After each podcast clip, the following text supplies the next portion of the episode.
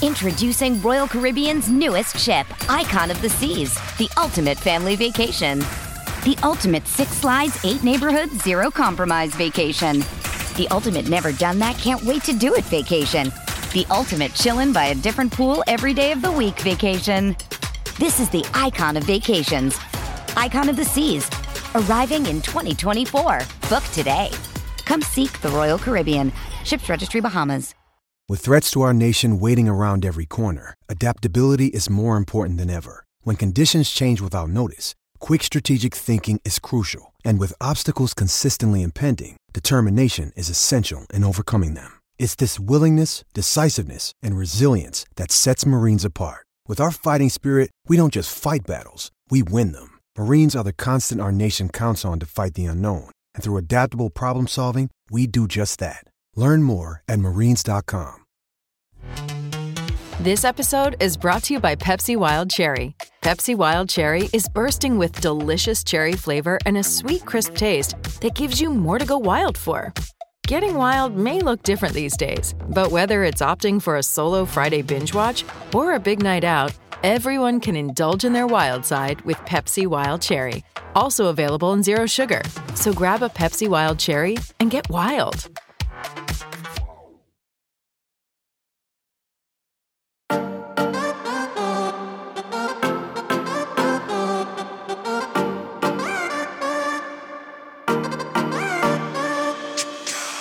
Guys, welcome back to the Play Like a Girl podcast, one of the shows for SB Nation's Ohio State site, Land Grant Holy Land. We're two girls talking about sports because our opinion counts too. I'm your host, Megan Husline, and I'm thrilled to be joined by my co host, Jamie Urich. Hey Megan, thanks for having me back.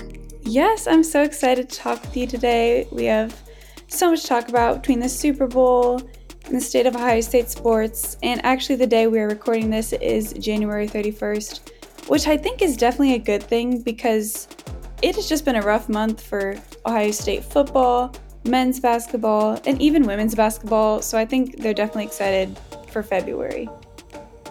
Yeah, I think that we kind of need a fresh start across the board. Um, January's been a little bit of a downer, but I'm hoping we can kind of hit the reset button going into February and maybe like turn some things around. I hope so. I mean, we'll get into all of that later, but you know, the biggest storyline of the week, obviously, the Super Bowl is officially set. So it's going to be the Chiefs versus the Eagles.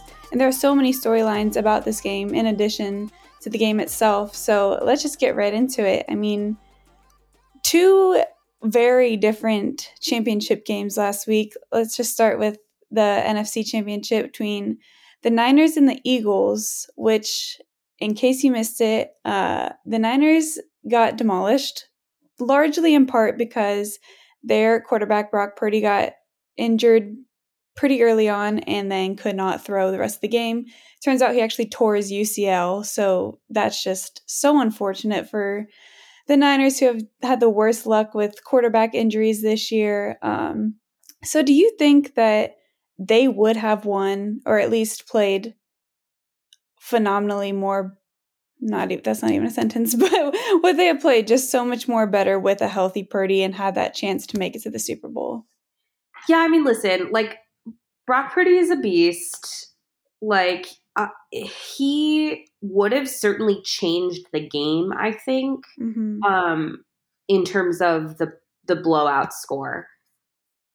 I don't know if that would have been enough for the Niners to overcome the Eagles. The Eagles are just playing such good football. Like that offensive line is unbelievable. And actually, what I would love to see is like can you imagine Joe Burrows, but with the Eagles' offensive line? One can only hope for because him. he's doing what he did with little to no offensive line. So, I mean, the Eagles is they're they're just really on a momentum streak right now, and they've worked really hard to put all of the pieces in place this season to have a pretty complete football team. And so, I think that they're tough to beat even when you're healthy, losing Brock Purdy certainly um, changes the landscape of Niners football. And I, I don't think that um, I don't think they really stood a chance once he went down, but I also don't know that they would have won with him either. I just think it would have been a better football game. Yeah, I definitely agree that it they would have put up some more points clearly. I mean, the 49ers defense, they didn't really come through. You know, when your quarterback goes down, your defense has got to step up. And they've been the top defense all year. So you really didn't see them letting up 31 points. I was pretty surprised by that. They just honestly couldn't stop the Eagles' run game. Jalen Hurts, you know, he didn't do too much through the air, but I don't know. Philly's offense is just too good. So congrats to the Eagles. I mean, they've been great all year. A disappointing finish for the 49ers for sure. They've just battled through so much, but hopefully Brock Purdy um, has a speedy recovery and is back next year. But moving on to the AFC Championship, like I said before, just a total opposite in terms of um, just how the game panned out. A heartbreaker for the Bengals. And, you know, if you missed it at the end, um, Bengals linebacker Joseph Ossai knocked Patrick Mahomes out of bounds for a late hit, which caused a 15 yard penalty, which then resulted in the game winning field goal for the Chiefs. You know, it was back and forth all game. The Chiefs, they only won by three. So you can't really say that one play resulted in the outcome of a game, but you gotta feel like, I mean, this play, it really did have a large impact. Yeah, I mean, the thing that is is interesting, like, I mean, obviously in the post game coverage and his his interviews since, like, it's heartbreaking to listen to him talk about it because, you know, it's one of those moments where on any given day he could have made that play cleanly and without the without the penalty mm-hmm. and it could have been an entirely different outcome um, but ultimately what separates like a super bowl championship team is their ability to not make those mistakes in the high stakes situations with the game on the line um, and so obviously one play is never going to make or break a football game right like at any given point the bengals could have put more points on the board mm-hmm or the cheat they could the defense could have stopped the Chiefs. Like, right, there's all these other things. So it's hard to pinpoint it to one game, but certainly like if that's the game that you're at at that point, there is no wiggle room for costly mistakes. And so it's it, it's like is it his fault that they lost? No, but was that the was that a turning point? Yes. Yeah, definitely you, you got a feel for him. I mean, obviously it did result in the Chiefs winning the game, but you know, he didn't like intentionally do that. You saw him sobbing on the sidelines. He felt awful. It was so heartbreaking. Yeah, I know. And they kept showing him. I was like, just give him a break. But yeah, I just kept going over to him and like consoling him and telling right. him okay. It was just like Yeah. I mean it's like you said, one play doesn't define a game, you know. Joe Burrow had two turnovers. The offensive line let him get sacked so many times. It was just all around not the Bengals' best game. They had a chance to win and they just didn't. I mean, the Chiefs were just the better team in that game. So it's it's going to be a great Super Bowl. You got the Chiefs and the Eagles, two of the best teams all year long. So I'm super excited for it. Just what are your initial thoughts about it?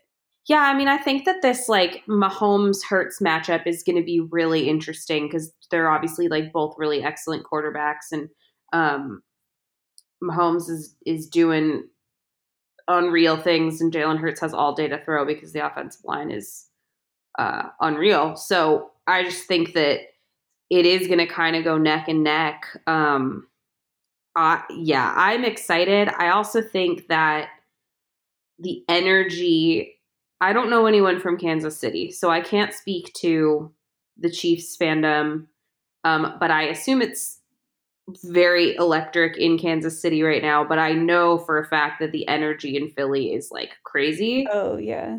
And that's always fun to see. Like, mm-hmm. I want the fans to be invested in the game, and I just don't know that that always happens because I don't think that all fan bases are there there are cities that have more engaged fan bases let's just put it that way and philly is one of them Yeah, it's definitely going to be exciting from a fan perspective. And it's just going to be a great game. I feel like overall, I mean, two of the best offenses in the country, two of the best quarterbacks. Either one could win MVP. There's just so many storylines going along with this. And then um, obviously the Chiefs suffered a bunch of injuries to their three of their receivers, um, and Travis Kelce wasn't fully healthy. So hopefully over the next two weeks, um, they should be good to go and the Chiefs can be at full strength. Um, but one of the other storylines that is going along with the Super Bowl, it's actually the first time in history that both of the starting quarterbacks are black, which I can't believe that that hasn't happened before, but that's just a major milestone for the NFL, you know? Yeah, it's like, I mean, I feel like I say this every time there's a major milestone because you always get the discourse on Twitter that's like, we should be celebrating this because it's huge versus the people who are like, we shouldn't celebrate this because it shouldn't have taken this long. And I always feel like these milestones are a perfect example of like both things can be true. Mm-hmm. Like it shouldn't take this long to have situations where like both quarterbacks are black in a major championship game. Um, but also like it it's worth celebrating and acknowledging regardless. Like it, it is still a big deal. Um that this stat really surprised me. I have to say, like when I saw this in the in the show notes for today, I was kind of surprised to read that. But then I sat and thought about it and I was like, "Oh, I guess I guess that does kind of make sense based on who's been in the Super Bowl recently, at least in my recent memory. But it just I don't know why this surprised me as much as it did. Yeah, I agree. I was also trying to rack my brain when I first saw this. I was like, there's no way that can be true you know, just trying to think who is in the Super Bowl in the past few years. You got Patrick Mahomes and Russell Wilson, but then you also got, you know, Tom Brady. So I guess, yeah, it, it makes sense. Um, and like, yeah, I, I agree with what you said. It is sad that it has taken this long. So I see where people are coming from when saying we shouldn't be celebrating this. But at the same time, the fact that it is finally happening, it obviously observe, it deserves to be acknowledged and celebrated. So I'm excited. These are two of the best quarterbacks in the league, so I'm excited to see them face off. Um, but one of the other major storylines is Chiefs coach Andy Reid. He also coached the Eagles, took them to the Super Bowl in 2004.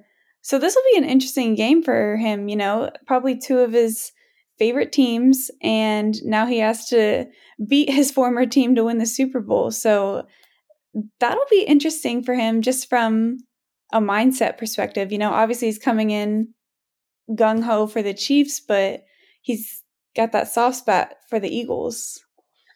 Yeah, I mean, I think like obviously when you're in a high stakes situation, his his main focus is on winning this game. Mm-hmm. Um, I can't decide if it would make it better or worse to lose to a team that you had a soft spot for because I feel like sometimes when I have a soft spot for a team that I'm in a competitive situation against, it almost makes me want to beat them more. Like that's a motivator. Oh, okay. Factor. Um yeah, I don't know. But then I also think back to like when I was in college, I, I'm a diehard Cubs fan. I was born and raised right behind Wrigley Field.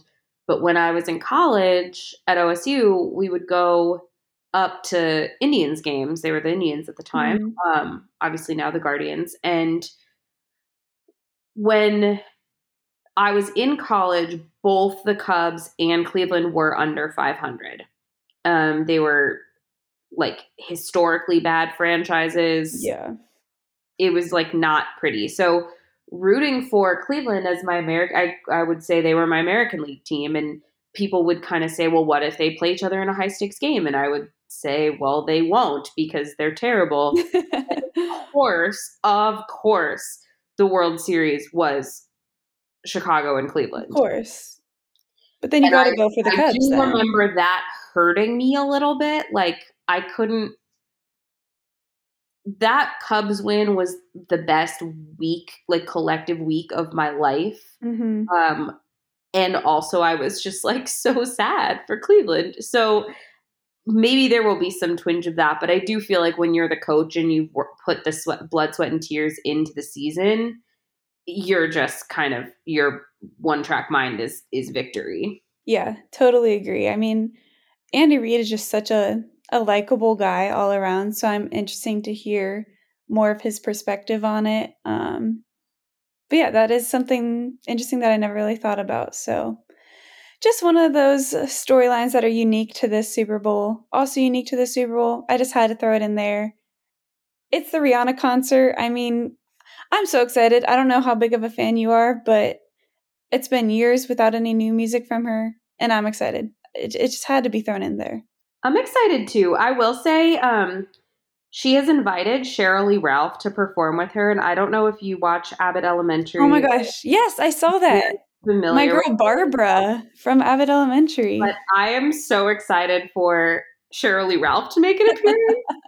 um, with Rihanna. Like it's gonna. Oh, I'm so excited! What a unexpected duo, but I can't wait for it. So, unfortunately, we still have two more weeks until the Super Bowl, but just staying within the NFL, um, let's bring Ohio State into the mix because they're not really involved in the Super Bowl at all.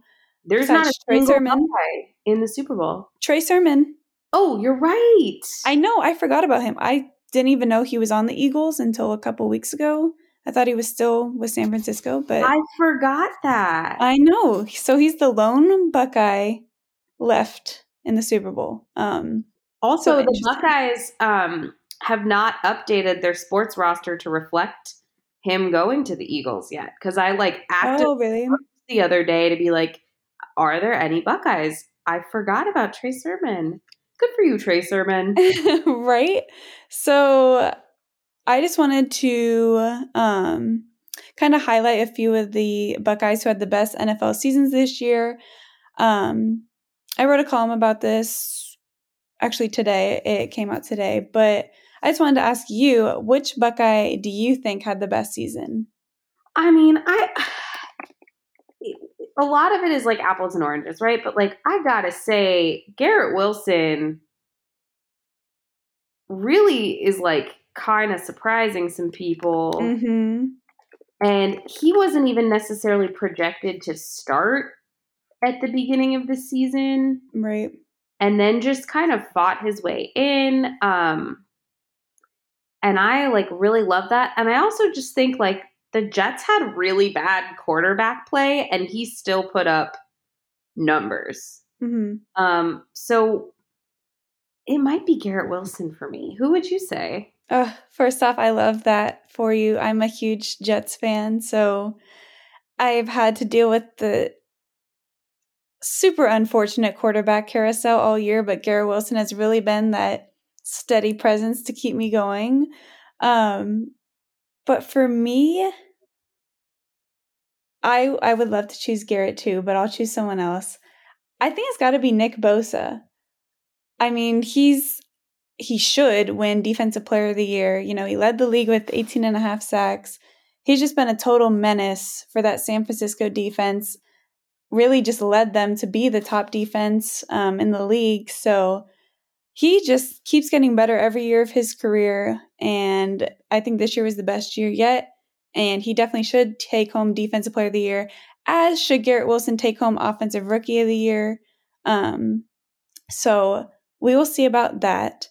But one I Buckeye. One thing for sure. Okay.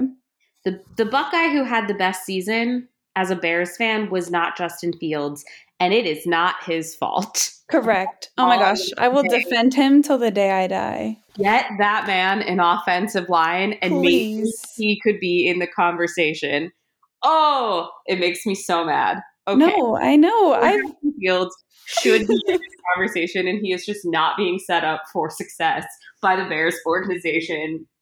He deserves so much better. Trust okay. me, I wanted to put him in here, but I mean, His team just really failed him. Yeah, I know. I'm sorry, Justin. We love you, and we love you so just... much. It is not your fault.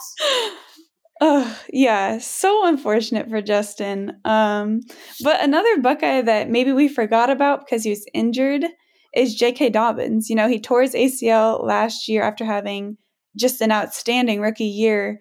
And then he just really couldn't stay healthy this year. But when he did play, he showed that he's still great. You know, he was on my fantasy team, so it really kind of screwed me over because he was on the IR most of the year. But then when he did play, he put up, I don't know, 20, 30 fantasy points. So clearly he still got it. It's just, can he stay healthy? You know, ACLs are always tough to come back from. And, you know, he just really struggled staying healthy this year. So, do you think that maybe next year will be his year or will injuries kind of follow him throughout his whole career? It's hard to say, right? Like, there are some players who just are injury prone, and it unfortunately kind of bites them in the butt and cuts their career a little bit short. I mm-hmm. really hope that's not the case for J.K. Dobbins because I would love to see him unleashed to his full potential. Um, and and I also think part of it this year was like he was playing really well, and you have to assume that he's kind of nursing the injury still mm-hmm. while doing that, right? Like if you're back on the field and you're coming off of an injury, you might be playing it a little safe, and he was just like still showing that he was a beast. So I'm hoping that he can use this offseason to like fully recover, get back to full strength. And I hope that he's not one of those players who is just kind of perpetually plagued with injuries because I don't think that we're going to get to see the the depths of what he can do if that's the case. Yeah, I totally agree and he's just such a crucial part of that Ravens offense. Clearly, you know, they were missing him all year long, so hopefully he can get back to where he was his rookie year, just fully healthy and just tearing it up out there. Um, but one last Buckeye I wanted to highlight, and I feel like this is so controversial and people get so mad. Obviously, Joe Burrow had an MVP caliber season, but right. people will argue that he's not a Buckeye, even though he said, I am a Buckeye.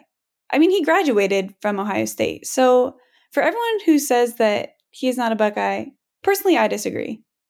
Yeah, I think like it, it's a tricky one too because I feel like there is a double standard here where if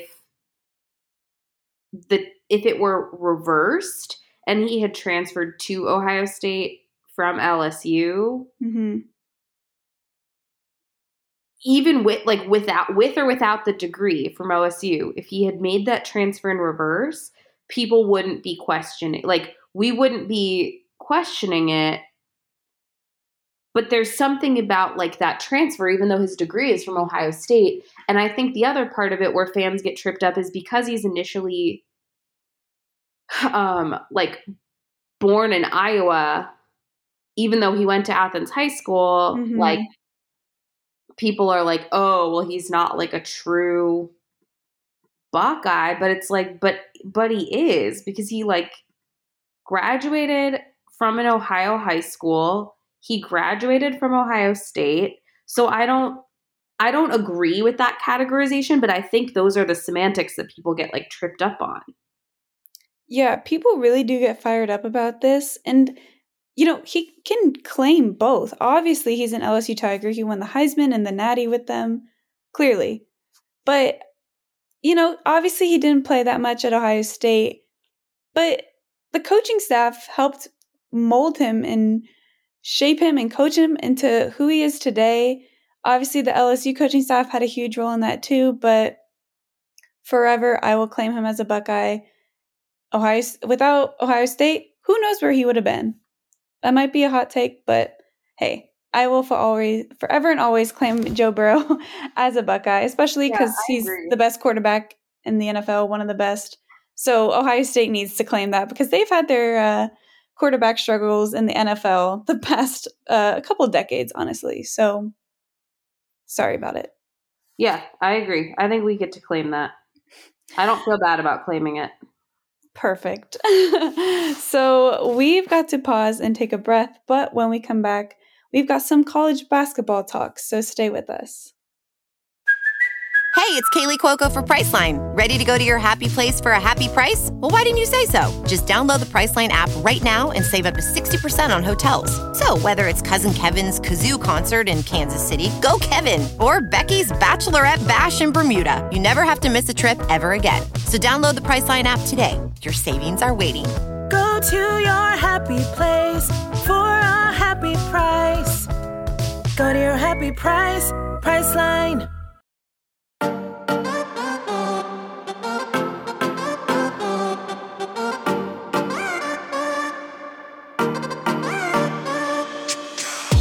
Welcome back. Um, unfortunately, we must have jinxed the women's basketball program because ever since we recorded our last podcast, they lost two more games. So now they are riding a three game losing streak. And clearly, the men's team is just an absolute shambles. So, starting with the women, I mean, what do you think is going on? They lost two games to two top 10 teams. Okay, understandable. And then they lost to unranked Purdue on Sunday. So, just what are your initial thoughts? I know you wrote about this in your column this week as well. Yeah, I mean, I think that like unfortunately in a season as long as basketball and granted like you always hope that it's not 3 in a row, right? Cuz that's really mm-hmm. like that's rough and dropping one to an unranked team that should be your opportunity to shift the momentum back in your favor is a bummer. Um but I I think that like they had hit their stride. They were up on this pedestal. You know, the higher you are, the farther there is to fall. Mm-hmm. Um, and I think that it put a target on their back from these teams who, like, you've got Iowa, you've got Indiana, like, really come out, coming out full steam. Um, and I, I just think this is more of a setback than like evidence that the team is kind of a fluke. Like, I don't think the beginning of the season was a fluke. They were doing what they were doing without their top player. Yeah. You know, um, I I think this is a team with depth. I think this is a team that what they need right now is the resilience to regroup and come back. Um,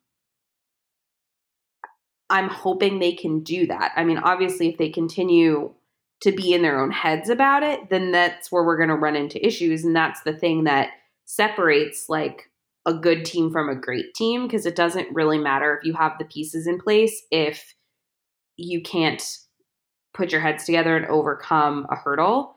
Um, but I think that this team can. And so I'm hoping I'm I'm really hoping that the next time they are on the court, they are just ready to go um, and kind of can start doing what they need to do like with baby steps right? It doesn't you don't have to come out and blow out the team. You need to just go back to the basics. Make your free throws. Make your shots.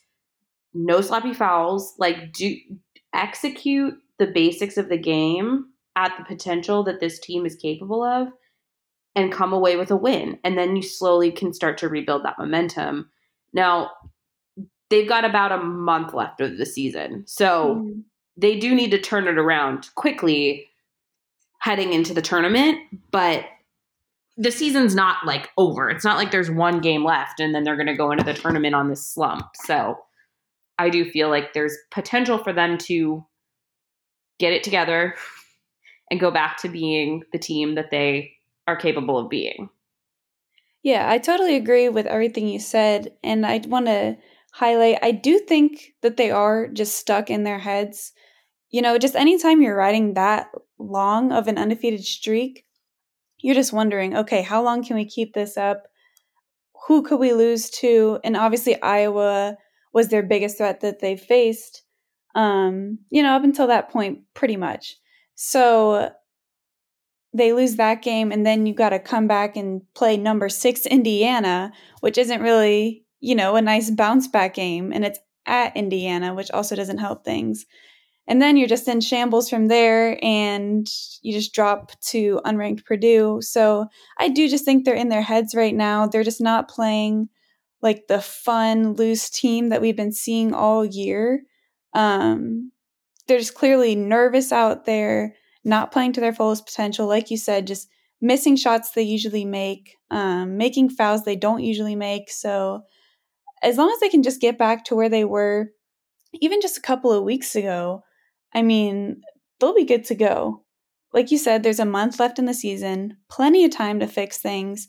And it's sounding like Jacy Sheldon could come back anytime now. I mean, Kevin McGuff is just being so secretive. You know, he's hinting that she's so close to being there, yet she's still not there. You know, she wasn't in her boot or anything the past few games that we've seen her. So hopefully she can come back. I mean, do you think that she is truly going to be the key to fixing this team, or do you think they can still, you know, just become back to the number two Buckeyes that we've been seeing all year without her?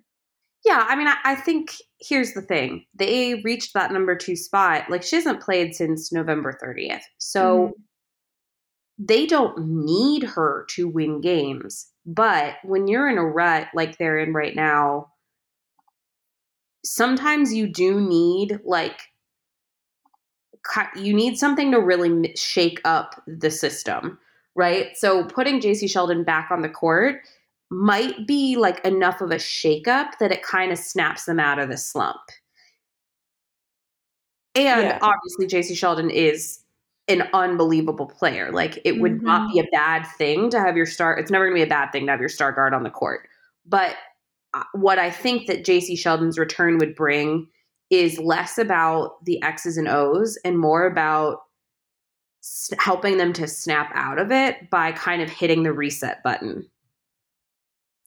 Yeah, I do like that. I mean, I feel like they do just need a change. You know, it's it's been working all year, but then Sheldon goes down, okay, someone else steps up. And then Madison Greene goes down, someone else steps up. And that's been working.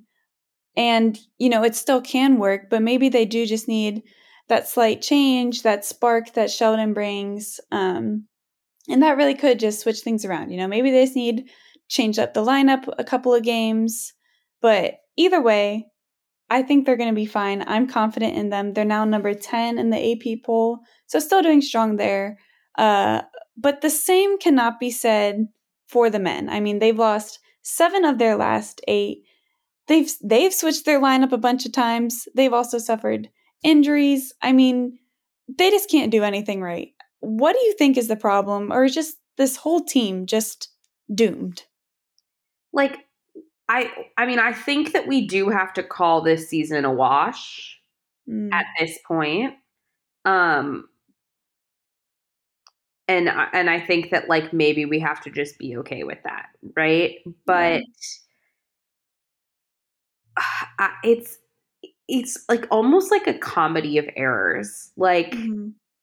they keep hitting these roadblocks. Some of it is some of it is coaching, some of it is just like the they've hit obstacles that are out of their control like injuries um that are really throwing a wrench in the system.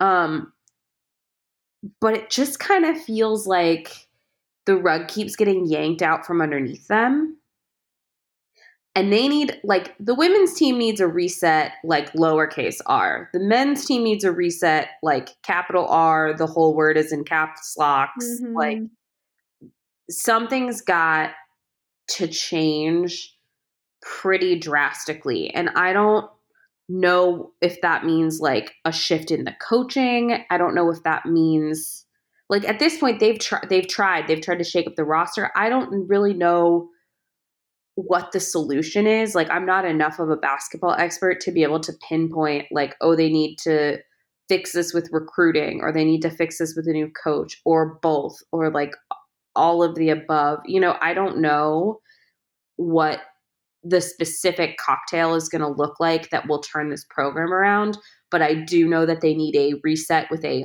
hard R. Yeah, I don't I honestly don't think anyone knows including Chris Holtmann, what needs to happen in order to change this team around. I mean, they just seem so lost out there and just not not doing anything exceptionally well. Their shooting has just been abysmal. Justice Sueing has honestly been disappointing. Zed Key, I think, is way more injured than we think because his usual dominant presence just isn't felt out there. Honestly, the only highlight is Brice Sensabaugh, who pretty consistently is just putting up phenomenal offensive numbers each game. But he can't do it by himself. So I don't know what the answer is either. Unfortunately, I wish I did, but I agree. I just don't think this season is really going to pan out too much when you lose, you know, almost all of your conference games so far to start the year. So we'll see if they can turn it around. I don't really see how. It's just so frustrating because we saw glimpses at the beginning of the season where we really didn't think this team was going to be much at the start, anyways, because it's such a young team filled with freshmen. But they looked good early on. You know, they had some big wins, went to Maui, beat Texas Tech. They almost beat per- number one Purdue earlier this month. You know, they randomly beat Iowa in the midst of this losing stretch. So it's just frustrating because clearly the talent is there. They just need to find that mix that works for them. So we'll see if Holtmann can figure it out. Maybe it is just a lineup change. Maybe something needs to change in practice. Maybe a player just needs to step up and, you know, really take control. But we will see if they can flip this around. Um, hopefully they can. Unfortunately, the schedule does not get any easier, but we will see. I mean, who knows? One can just hope in this situation. Yeah, totally it's you know we're always rooting for them. Like I'm going to continue to watch the season. Mm-hmm. I think it just this one might be we might be in pain for the for the rest of it. Unfortunately, yeah. So obviously we'll keep watching both the men and the women. Seems like the women are definitely going to have a way more successful of a season. So rooting for both of them to turn things around. Um, but on that note, before we wrap up the show, shall we do our end of the show shout outs? Yeah, so I would like to shout out. Um, I was in Texas last weekend, and there were a couple of TCU players who from the football team who were out at the bar, and they were wearing their national championship gear like loud and proud, um, despite being just like absolutely annihilated by Georgia. And so I love that they were still like owning it. Like they were just like, yeah, but we went to the national championship and we're going to still wear our stuff. And you're not going to take away from the fact that we made it way beyond what people thought we were capable of. So I love that attitude. You go, TCU. Keep your heads held high. you beat Michigan. So we do owe you a debt of gratitude for that. Like, carry on with your bad selves. Yeah, that's awesome. I mean, we don't have any beef with TCU. I respect them. And if I was in the national championship, I would wear that gear everywhere I went. I don't care if I won or lost. So good for TCU. Um, but for my shout out, I just wanted to highlight it again. Brock Purdy, he really is just a beast. He was undefeated in all of his starts this year, obviously, besides the NFC championship game. And he was knocked out early with the elbow injury. And then when Josh Johnson got injured, Purdy came back in, could not throw because his UCL is just ripped to shreds.